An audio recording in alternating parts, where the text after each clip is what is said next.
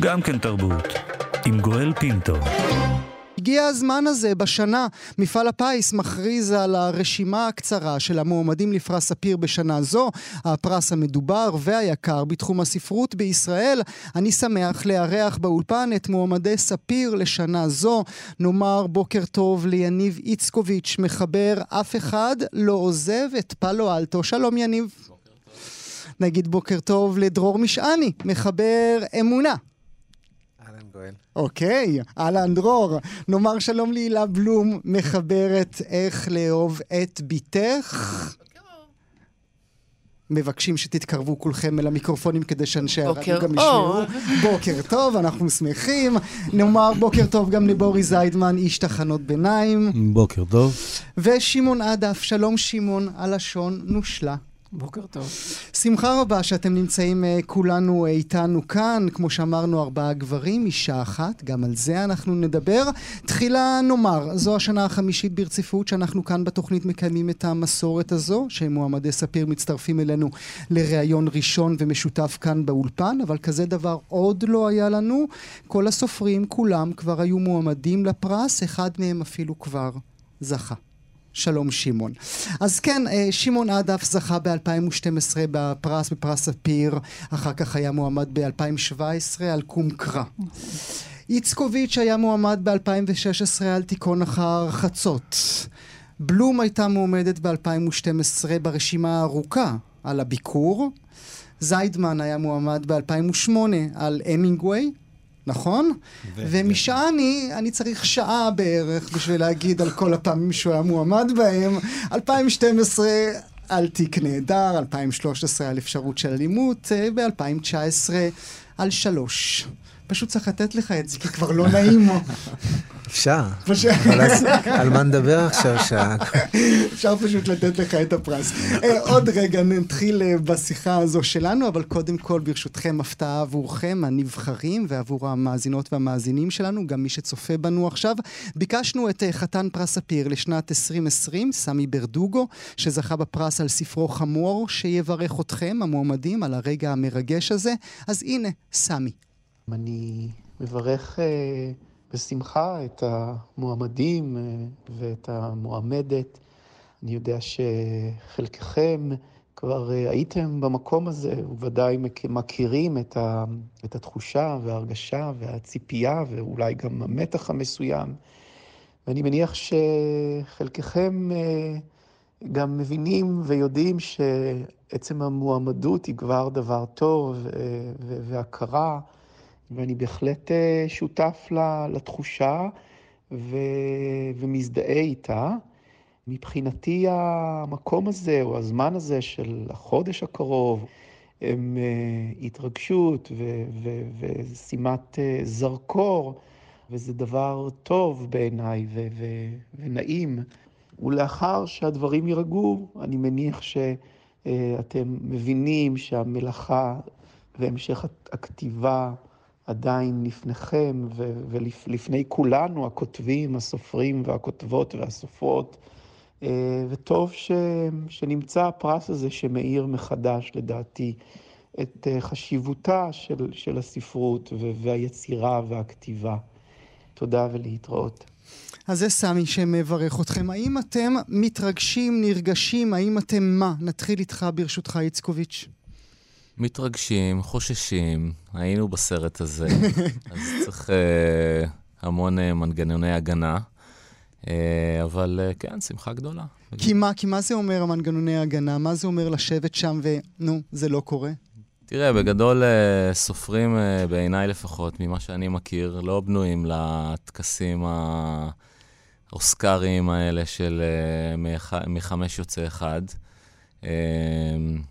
אפשר לצבור את הסכומים האלה בדרכים אחרות, להיות מועמד הרבה פעמים ברשימות הקצרות והארוכות, ולאסוף את הסכום הזה בדרכים אחרות, אבל, אה, אה, אבל כן, זה משמח מאוד, אה, וגם מלחיץ מאוד, וגם יש בזה גם, אתה יודע, חרדות.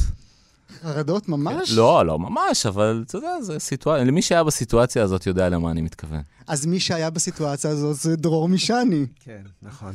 אה, זה, זה משמח מאוד, כי באמת, כל ספר מחדש, אתה לא אתה לא בטוח לפני שהוא יוצא איך הוא יתקבל בדיוק, ואיך יקראו אותו, ו, ובכל זאת, ה...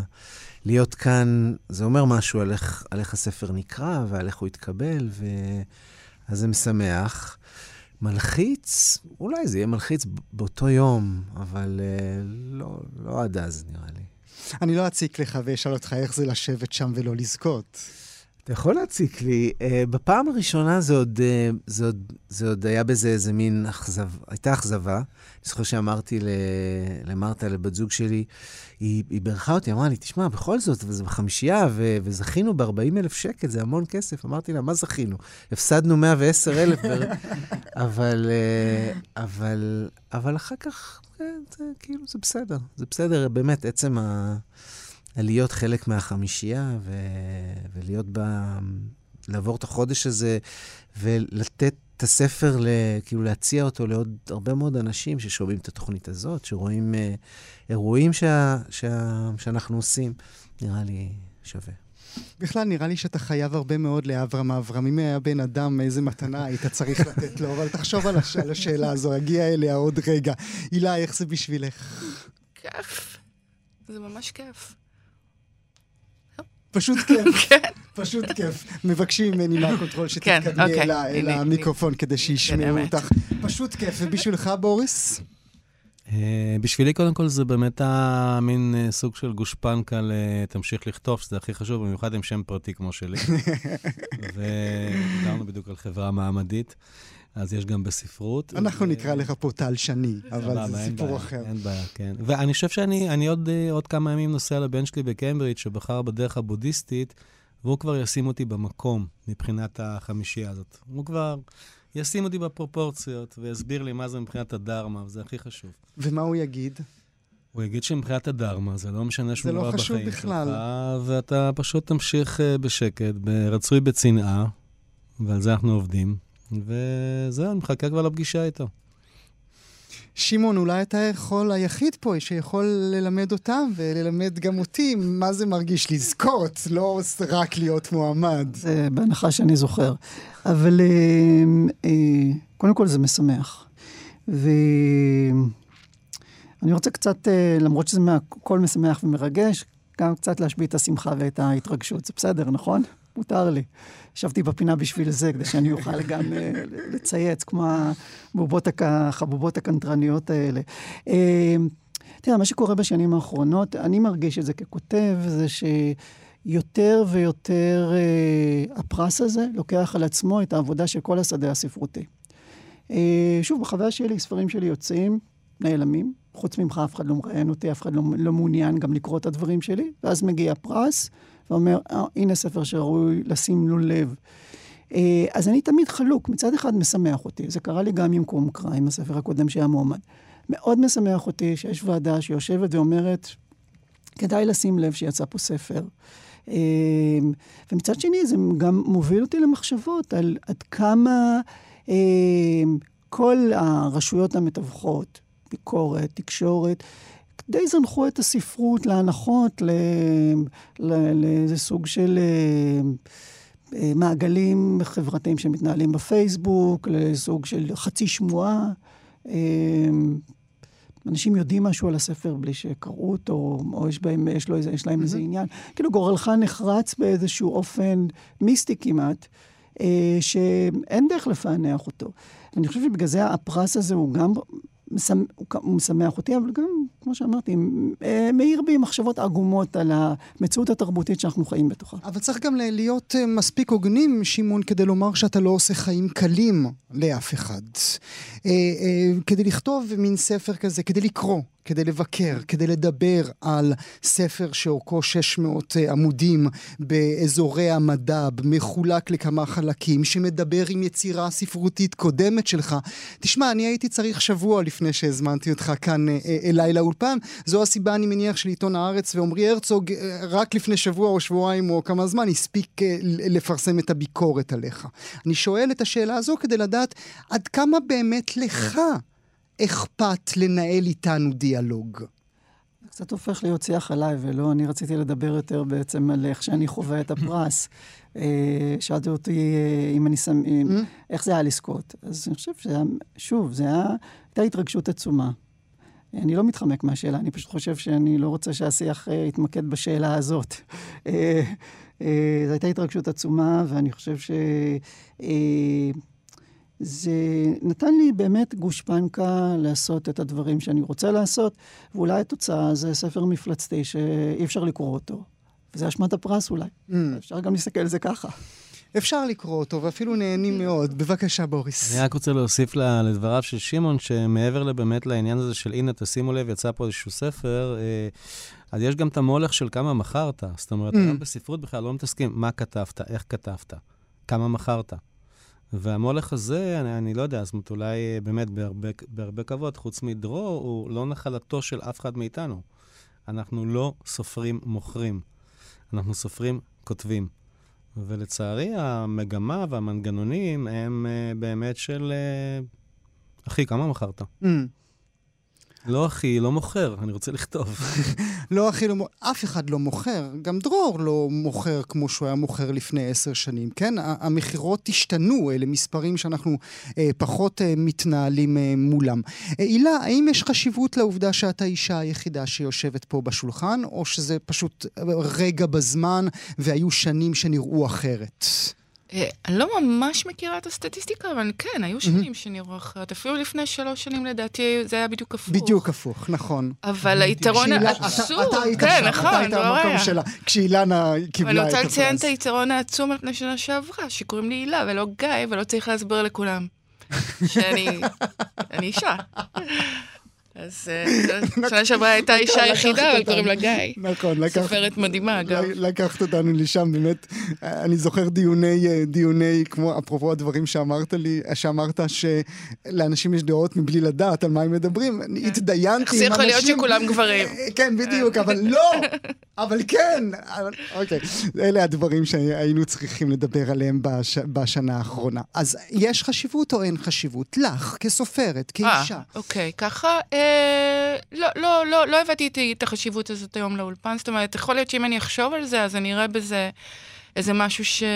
שיושב על כתפיי גם, אבל לא, זה, זה, זה יהיה אחרי השיחה שלנו, לא לפני. בסדר, נעשה את זה אולי אחרי שתזכי. אוקיי. אולי, אולי אחרי ש, שתזכי. אני רוצה רגע לשים סימנים, אה, ברשותכם, על כמה תמות אולי משותפות, אולי סתם כותרתיות שאני תפסתי, שאני ראיתי בקריאה ובסקירה של אה, כל הספרים שלכם. קודם כל, נדמה לי שיש לנו כאן אה, ספרות ז'אנר. אה, בכלל, אצל כל אחד מכם, את שלך קראתי כאימה, אה, למרות שלא כתבת ספר אימה, כן? אבל לא, אתמול אבל היה אייטם של אימה בפתיחה של בית אריאלה, וכמובן, אני הייתי. באייטם הזה. אוקיי, כן. אז, אז לא טעיתי. אז כן. זהו, אתה לא היחיד. אז, אוקיי, אז אה, בעיניי את בז'אנר אה, האימה, אתה במתח, כן, אתה בעולמות המתח, זיידמן גם אתה בעולמות המתח. לקראת הסוף, כן. אוקיי, כותר, כותרת, אתה במדב, לא אוהב את זה. לא, אני אוהב את המונח ספרות ספקולטיבית. אוקיי, בסדר. אני לא אתקן אותך. בסדר. אה, איצקוביץ', מה, רצח זה גם, זה מה, זה תכניס... אני חושב שזה רומן מתח, אבל אה, לא יודע, לא יודע איך להגדיר את זה בז'אנר. האם זה אומר משהו, אה, דרור, האם זה אומר משהו על הרגע, על הרגע הספרותי הזה, שזה סוגות שכאלה, שאולי פעם לא היו נתפסות כספרות גבוהה, כספרות חשובה מספיק? אני, אני חושב שזה רגע טוב. אותי מעניין הרגע הזה שבו יותר ויותר סופרים מתנסים בז'אנרים. אני חושב שכל הרומנים שדיברת עליהם, אולי באמת למעט שלי, למרות שאני לא בטוח, הם לא ז'אנרים, ז'אנרים במובהק. כלומר, הם, הם משחקים עם ז'אנר.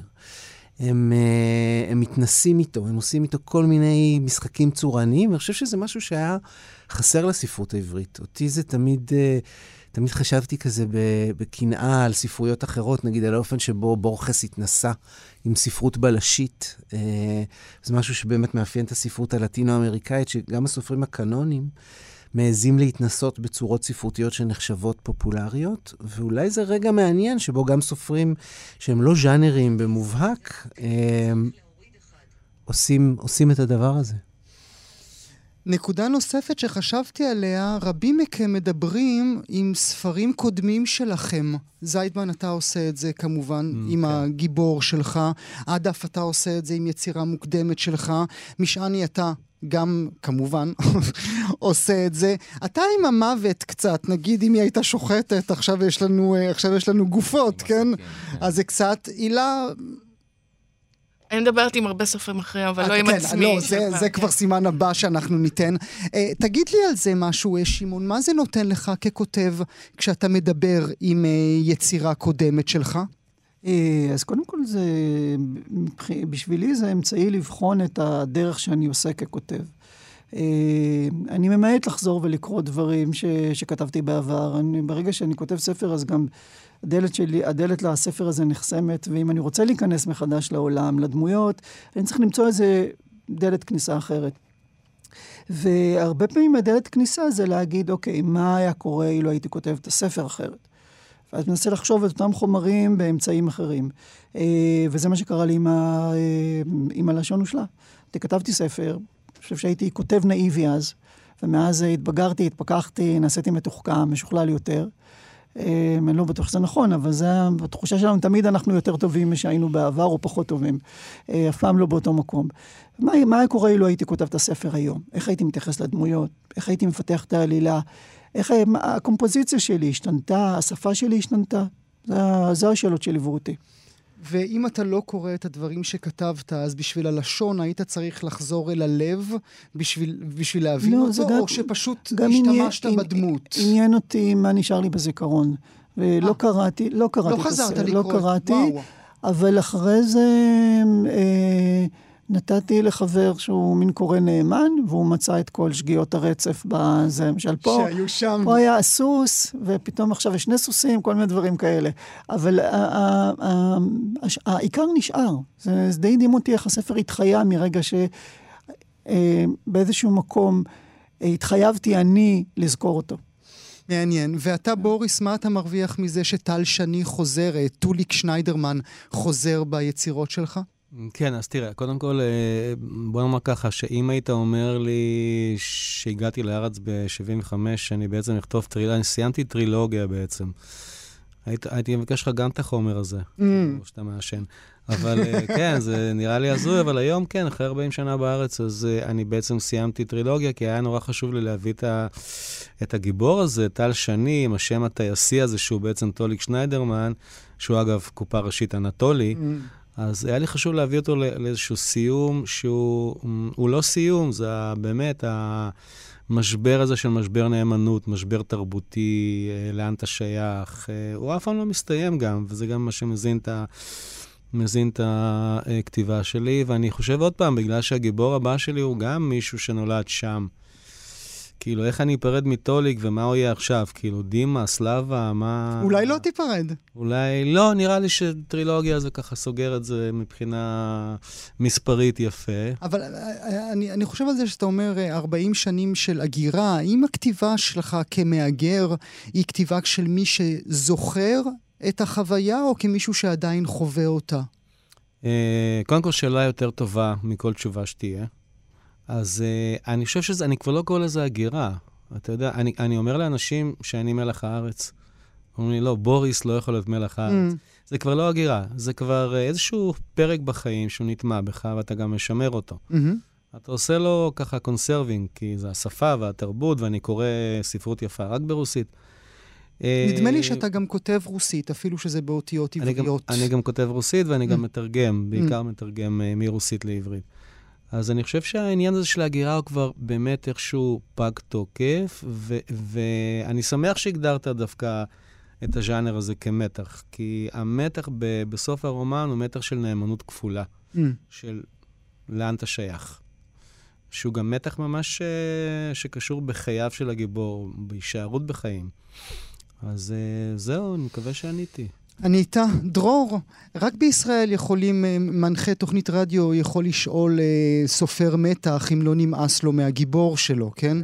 כי אין לנו את המסורת. אין לנו את המסורת של מי שכותב עם אותה דמות, אה, ככה 30, 40, 50, 60 פרקים. אתה מגיע לרביעי וכבר כולם רוצים שאולי די עם אברהם אברהם.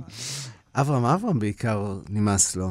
אה, לא, האמת שאתה יודע, אני חושב שהשאלה הזו, הדברים ששמעון אמר, אה, מאוד, אה, מרגישים לי מאוד קרובים. כלומר, יש משהו בחזרה הזאת, במקרה שלי גם אל אותו מבנה ואל אותו גיבור, שמעוררים שאלות על, על השינויים שאני עובר כסופר והמקומות החדשים שאני רוצה ללכת אליהם.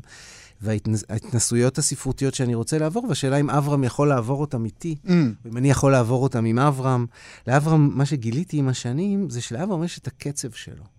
נדמה לי שאני יכול להריץ אותו באופן ש, שאני רוצה, אבל זה לא עובד ככה. הוא הולך בקצב שהוא הולך, ו, ולכן לפעמים אני מאוד מאוד רוצה להיפרד ממנו. עשיתי את זה בספר אחד, בשלוש. עשית את זה בשלוש. אז זאת השאלה, האם זה הייתה מין, האם המנוחה הוכיחה את עצמה כשכתבת את uh, שלוש או כשפרסמת את שלוש? כן, אני חושב ש, שחזרתי לאברהם אחרת, שאברהם היה קצת שונה בשבילי בתוך הספר כשגיליתי אותו. אבל, ואני חושב שהבנתי שאני רוצה להתנסות עוד, כלומר שאברהם יהיה שם, אה, שאני לא, לא הולך להיפרד ממנו בקרוב. ומצד שני, שאני כן רוצה לכתוב בצורות חדשות וסיפורים אחרים, שאברהם לא יכול להיות חלק מהם. אז אני רוצה לעבור אליך, יניב, כי תמה, נדמה לי, נוספת שמתקיימת בספרים של רובכם, היא המשפחה המת... המתפרקת, הנטישה. היא קיימת אצל הילה, כמובן, בספר האימה שלה, אה, אצל דרור, גם בפרק הזה, ואצלך. הנטישה, המשפחה המתפרקת. נדמה לי שהתרבות הישראלית מאוד התאהבה במוסד המשפחה. אנחנו רואים את זה הרבה בתיאטרון, אנחנו רואים את זה הרבה מאוד אה, בספרות, גם בקולנוע אנחנו מתחילים לראות את זה בשנים האחרונות. רוב הזמן זה מאוד מאוד משעמם, ומעניין אותי לדעת איך לוקחים את הדבר הזה שנכתב עליו הכל, בכל צורה, בכל שפה, ויוצרים משהו אחר. שאלה מאוד יפה. אה, אני חושב על זה בעצמי לא מעט. אני חושב שגדלנו על אה, דור סופרים שהטראומות המשפחתיות שלהם היו מאוד אה, מובהקות. זאת אומרת, אתה יודע, עמוס עוז כדוגמה לסיפור על אהבה וחושך. וההתאבדות של אימו, זה כמעין אירוע מחולל ומכונן כמעט של כל, ה- של כל היצירה שלו, שעוסקת גם במשפחות. ואני חושב שאתה יודע, אני לא יכול לעשות אה, הכללות ו- וזה, אבל נדמה לי שבדור שלנו, uh, הטראומות המשפחתיות עוברות לא דרך uh, אירועים uh, מטלטלים ונקודתיים, אלא כל הזמן מתחת לפני השטח. Mm. דווקא, דווקא במשפחות מתוקנות, משפחות שאמורה להיות בהן אהבה, אתה יודע, אני מסתכל על הספר של הילה למשל. אז כאילו, אתה, אתה כל הזמן קורא את הספר, ואתה אומר, למה? למה? מה, מה הבעיה שלך? מה, מה העניין? זה... אימא שלה אוהבת אותה. של הגיבורה, כן. כן. כן, כי יש שם אהבה, אימא אוהבת ודואגת, ו- וכאילו, ואני גם מסתכל על פאלו אלטו, וגם, mm-hmm. וגם אצל, אצל דרור. יש, יש המון אה, אה, ניסיון להראות איך האלימות חודרת מתחת לדאגה האימהית, או המשפחתית, או ה... וזה מה שאני חושב שאותי לפחות מעניין. אה, להתעסק בו וליצור אותו גם uh, מחדש. אז, אז הנה, הילה, uh, בדיוק על זה אנחנו הולכים לדבר איתך עכשיו. הכל בסדר. הכל בסדר עם הגיבורה שלך, עם החיים שלה, עם האימא שלה. למה המשפחה הזו מתפרקת? למה היא בורחת? ש... אה, לא, אני לא בטוחה שאני לוקחת הכל בסדר בשתי ידיים, וגם את האימה אני לא לוקחת בשתי ידיים. כל פעם ש... שמתארים את הספר שלי כמתעסק ביצרים אפלים, אז אני לא חושבת שהם באמת אפלים, אני חושבת שהם יצרים טבעיים, אה, שגיאות של היומיום שקורות לכולנו, מצטברות, ולפעמים אתה פתאום עומד מולן, מגלה שאתה על סף תהום. Mm-hmm. זה בדיוק, בדיוק, בכלל, בעיניי אין משהו יותר מעניין ממשפחות בעולם. זה, אה, זה, זה ממש פטיש שלי, אני יכולה להתעסק בזה עד הנצח. אה, בלשמוע, בלהקשיב, בלקרוא על, על משפחות ועל יחסים. אז... את גם עושה את זה בספר, את מדברת עם ספרים אחרים נכון. שעסקו בד... בדברים האלה עצמם. בדיוק, זה, זה גם מורכבים, מורכב חלק גדול מחיי הקריאה שלי. אז, אה, אז מה, מה לא בסדר? לא יודע, בני, בני אדם והפגמים שלהם, זה הדבר שאני חוקרת. אני לא יכולה להגיד אם זה בסדר או לא בסדר אצלה, אבל, אבל מ, מרגע לרגע, ב, בהתנהלות שלה, בסופו של דבר, עם כל הכוונות הטובות. הכי טובות, Mm-hmm. עם אהבה שאף אחד לא מטיל בספק, אחרי שנניח נדון שעות במה זה בכלל אהבה, אז נגיד, כן, היא כן אוהבת, אבל זה, זה נשמט מהאחיזה, נכנסים כל כך הרבה גורמים לתוך החיים שלנו, לתוך הבחירות שלנו. לתוך... שמשהו הקטן הזה יכול להידלק משהו למשהו... קטן, מ- משהו קטן מצטרף לעוד משהו קטן, קשה לראות אותו בנקודה מסוימת בזמן, אבל פתאום מגיע איזשהו רגע שהתמונה, אה, התמונה קיימת, ואתה משתומם עליה, ואולי מתקשה להסביר אותה, אבל אם תלך אחורה, אז... אז תצליח אולי אז למצוא שם תצליח את אולי הרגע. למצוא איך זה קרה, זה בדיוק מה שניסיתי, על- זה בדיוק הספר. כן, אה, התחלת עם הזוועה ו- וחזרנו... אה, התחלתי עם נקודת הקצה, כן. ולראות איך זה... איך זה אהבתי מגיע. דברים שאמרת אצל אה, חברנו אה, מאיה סלע ויובל אביבי, אה, מגישי מה שכרוך, שאמרת שזה ספר שנולד מהסיוטים. אה, זה, לא הכי, זה לא, אלה לא החיים שלך. תראה, קודם כל התחלתי לכתוב אותו לפני עשר שנים. הבת שלי הייתה אז בת אה, שבע, Mm. אז אה, בוודאי זה לא החיים שלי. אבל מבחינתי זה גירוש שדים אה, פר אקסלנס, זאת אומרת, זה בדיוק זה, זה כזה, לתת לה לקרוא את זה, להגיד, רואה? זה לא הולך לקרות, אין מצב, תשכחי מזה. וזהו, זה, זה קודם כל זה. מהסיוטים. זה, כן. זה קצת מהעדות שלנו, לש, לדבר כדי לשחרר, זה, זה בשביל זה. גם מהעדות שלי. גם לא- העדות לא- שלך, בסדר. אני אשמח אם תקראי לנו אה, אה, איזו פסקה אה, אני, אני מתוך אקרא את הספר. הפתיחה, כי באהבה. באופן טבעי... באהבה. אה, אמ, בפעם הראשונה שראיתי את נכדותיי, עמדתי מעבר לרחוב, לא העזתי להתקרב. בשכונות הפרברים של כרוניגן החלונות גדולים ונמוכים. התביישתי בקלות שבה השגתי את מבוקשי, נבהלתי מהיותן שלל זמין למבטיי. אבל גם אני הייתי חסרת הגנה. אילו הסבו מעט את פניהן, הן היו רואות אותי שם. הילדות לא עסקו בנעשה בחוץ. הן היו נתונות לעצמן, לדאגותיהן הפעוטות. ילדות עם שיער בהיר ודק שנשפך מבין האצבעות כמו קמח. הן היו לבדן בסלון, יותר מדי בהישג ידי. אילו נשאלתי, לא הייתה לי דרך להסביר את הימצאי שם. הלכתי. זה לא אמה? אוקיי, אוקיי. זה לא נעים, בוא נגיד ככה. כן, זו אני לא הסבתא. יודעת אם זה אימה, זו אבל זה לא הסבתא, נעים. מאזינות ומאזינים, זו הסבתא שעומדת מחוץ לחלון ורואה את חיי המשפחה, משפחה ממנה כן. היא הודרה של הבת שלה והנכדות שאותם אה, היא, היא לא אה, פגשה. נדבר רגע על, ה, על הדרך בה אנחנו בונים, לא אנחנו, אני, אני כלום ושום דבר, בהם אתם אה, בונים את המתח. מעניין אותי, בוריס, איך אתה בונה את המתח שלך, כי שם אצלך יש מתח מאוד מעניין. הגיבור לא מבין למה מסלקים אותו. הגיבור לא מבין למה מבקשים ממנו ללכת מהמקום שהוא חלם כל חייו. במידה רבה, היא מדברת מהסיוטים. הגיבור שלך חלם, וזה הפך לסיוט. אה, כן, האמת שלחלוטין. אה, אגב, כמו הרבה מאוד חלומות שמתגשמים לתוך סיוטים. אה, אז כן, אז מה שקורה פה זה בעצם הבניית המתח שה... אה, מישהו מסמן לגיבור, מישהו שהוא כנראה יותר אה, משופשף ממנו, יותר אה, ככה, מה שנקרא, יותר מיודד עם החיים, אומר לו, תשמע, זה גדול עליך כל מה שאתה הולך לעבור. אנחנו מציעים לך לרדת במה שנקרא תחנת ביניים. כן, תרד במעבר הגבולות, אל תיכנס, כי אתה נכנס למקום שהוא כבר לא שלך, עד גבול סכנת החיים הממשית. וכמובן שהגיבור, כמו שאני מכיר אותו, הולך עם הראש בקיר, וגם כתוב, אם כבר קיר, שיהיה מבטון. ונכנס בתוך הדבר הזה, נכנס לתוך הטריטוריה הזאת, שהחוק היחיד שיש בה זה אין חוק. ומתחיל להבין מחדש אה, מאיפה הוא הגיע, לאן הוא נכנס. ו... ולמה רוצים לסלק אותו? ולמה הוא בסופו של דבר מתחיל להבין, אחרי שיחה מאוד מאוד כנה עם מי שרוצה לסלק אותו, שבאמת כדאי לו להסתלק, כל עוד נפשו בו.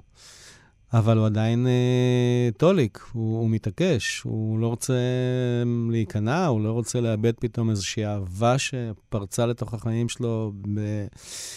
ובסופו של דבר, אה, זה לא happy end. זה לא happy end. זה לא happy end, יש כן. איש כזה, טל שני? יש אדם כזה? בחיים שלך? אה, מי, אה, מי, אה, יניב הזכיר את עמוס עוז. אממ. שאמר שגם אה, גם חנה במיכאל שלי זה עמוס עוז, אממ. וגם זוג האחים הערביים. אז זה אתה. אז כן, אין ספק שזה, בהרבה מובנים זה אני, וטוליק זה בן הדוד שלי שנעלם לי מהחיים ולא ראיתי אותו 40 שנה, ולא נמצא, אי אפשר למצוא אותו. וכן, זה בהרבה מובנים אה, באמת אה, דמות אוטוביוגרפית. מעניין. אה, אני אשמח אם תקרא עבורנו, ברשותך, אה, בוריס, מתוך הספר עצמו, לתת מעט טעימה עבור המאזינות והמאזינים שלנו. בשמחה. אוקיי.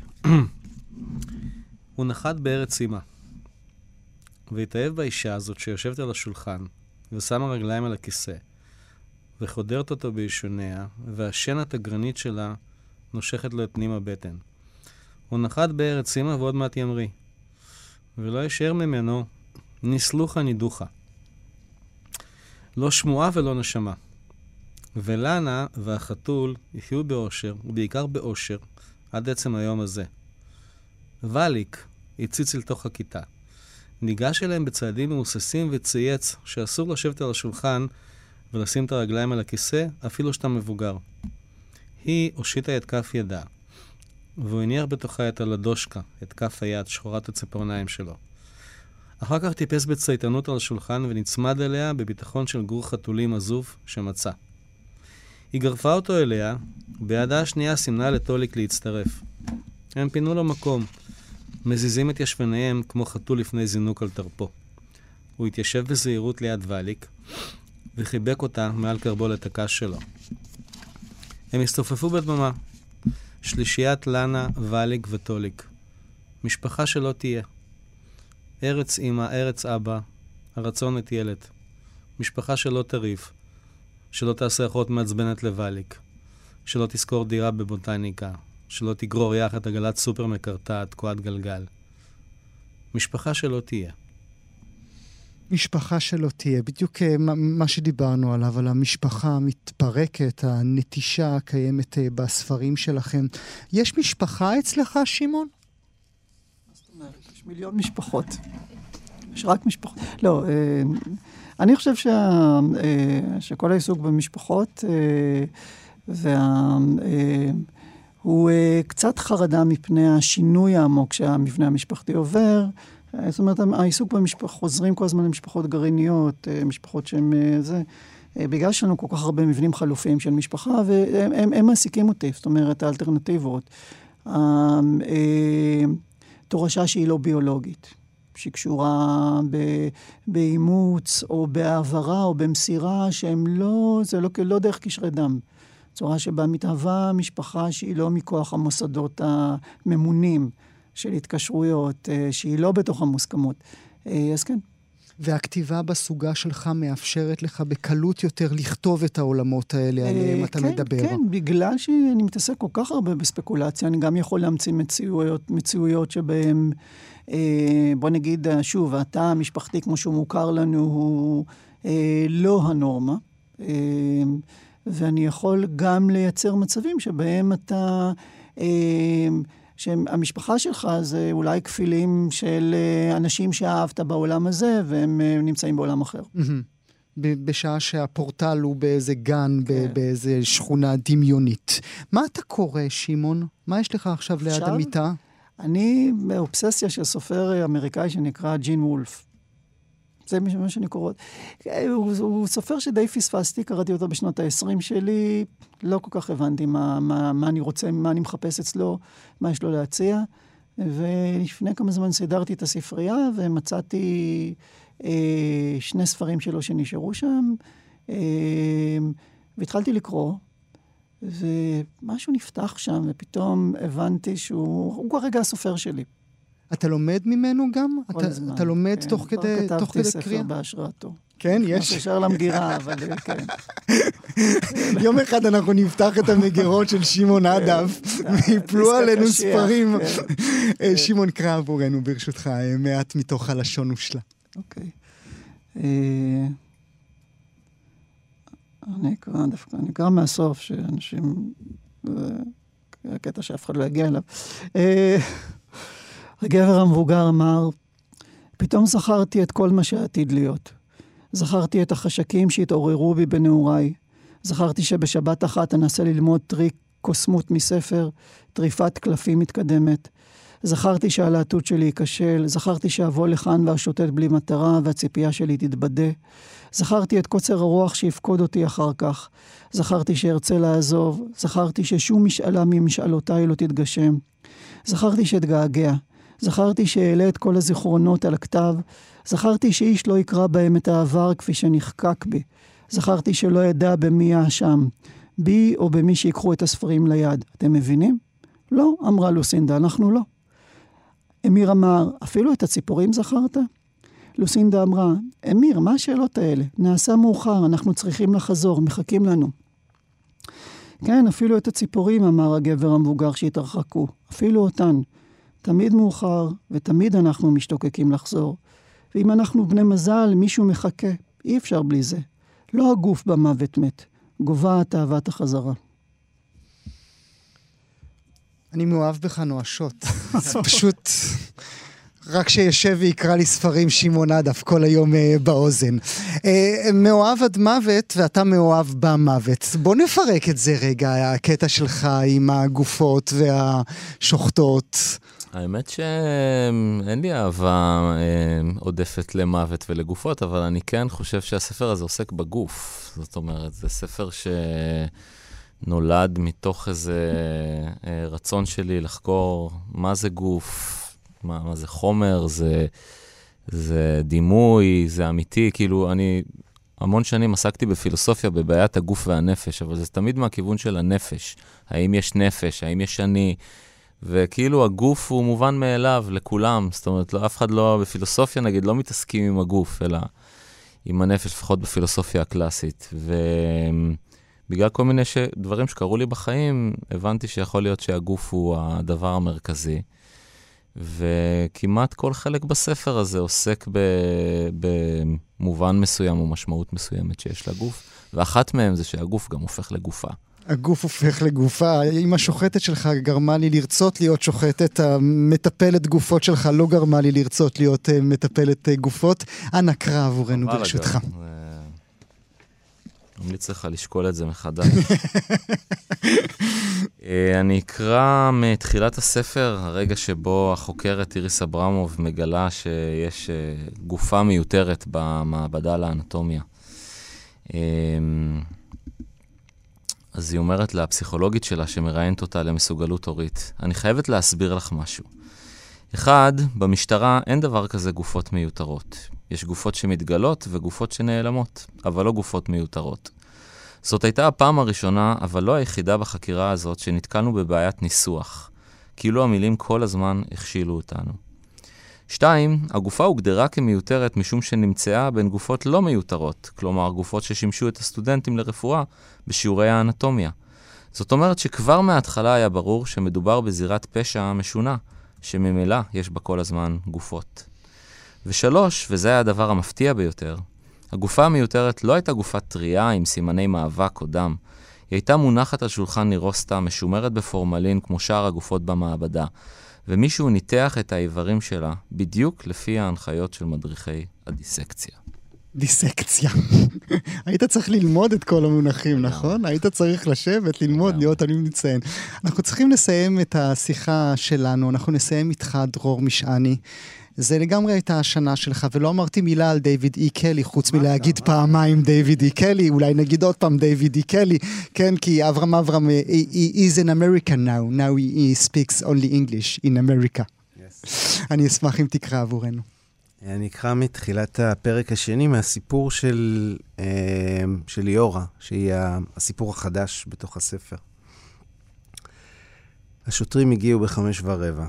הם כנראה הניחו שיעירו אותה, אבל ליאורה כבר הכניסה בגדים למכונת הכביסה במרפסת השירות, ולכן לא שמעה אותם עולים בחדר המדרגות לקומה השלישית. ולמשמע הדפיקות בדלת והצעקות משטרה לפתוח מיד, היא כן נבהלה, אבל לא היה להם סיכוי למצוא מה שחיפשו. היא התכוננה היטב והבית היה מבריק כמו לפני ערב פסח. שלושים וכמה שנים של ניקיונות הפכו אותה למומחית בטשטוש עקבות. טוב שיש את הגופות לפני, בשביל המומחית. נאמר לכם תודה, חברות וחברים. אה, קבלו את אה, מועמדי פרס ספיר לשנה זו. יניב איצקוביץ', תודה רבה שהיית איתנו הבוקר. דרור מישני, תודה רבה לך שהיית איתנו. הילה בלום, תודה גם לך. בוריס זיידמן, תודה גם לך. שמעון עדף, גם לך המון המון בהצלחה. מועמדותכם מועמדותנו.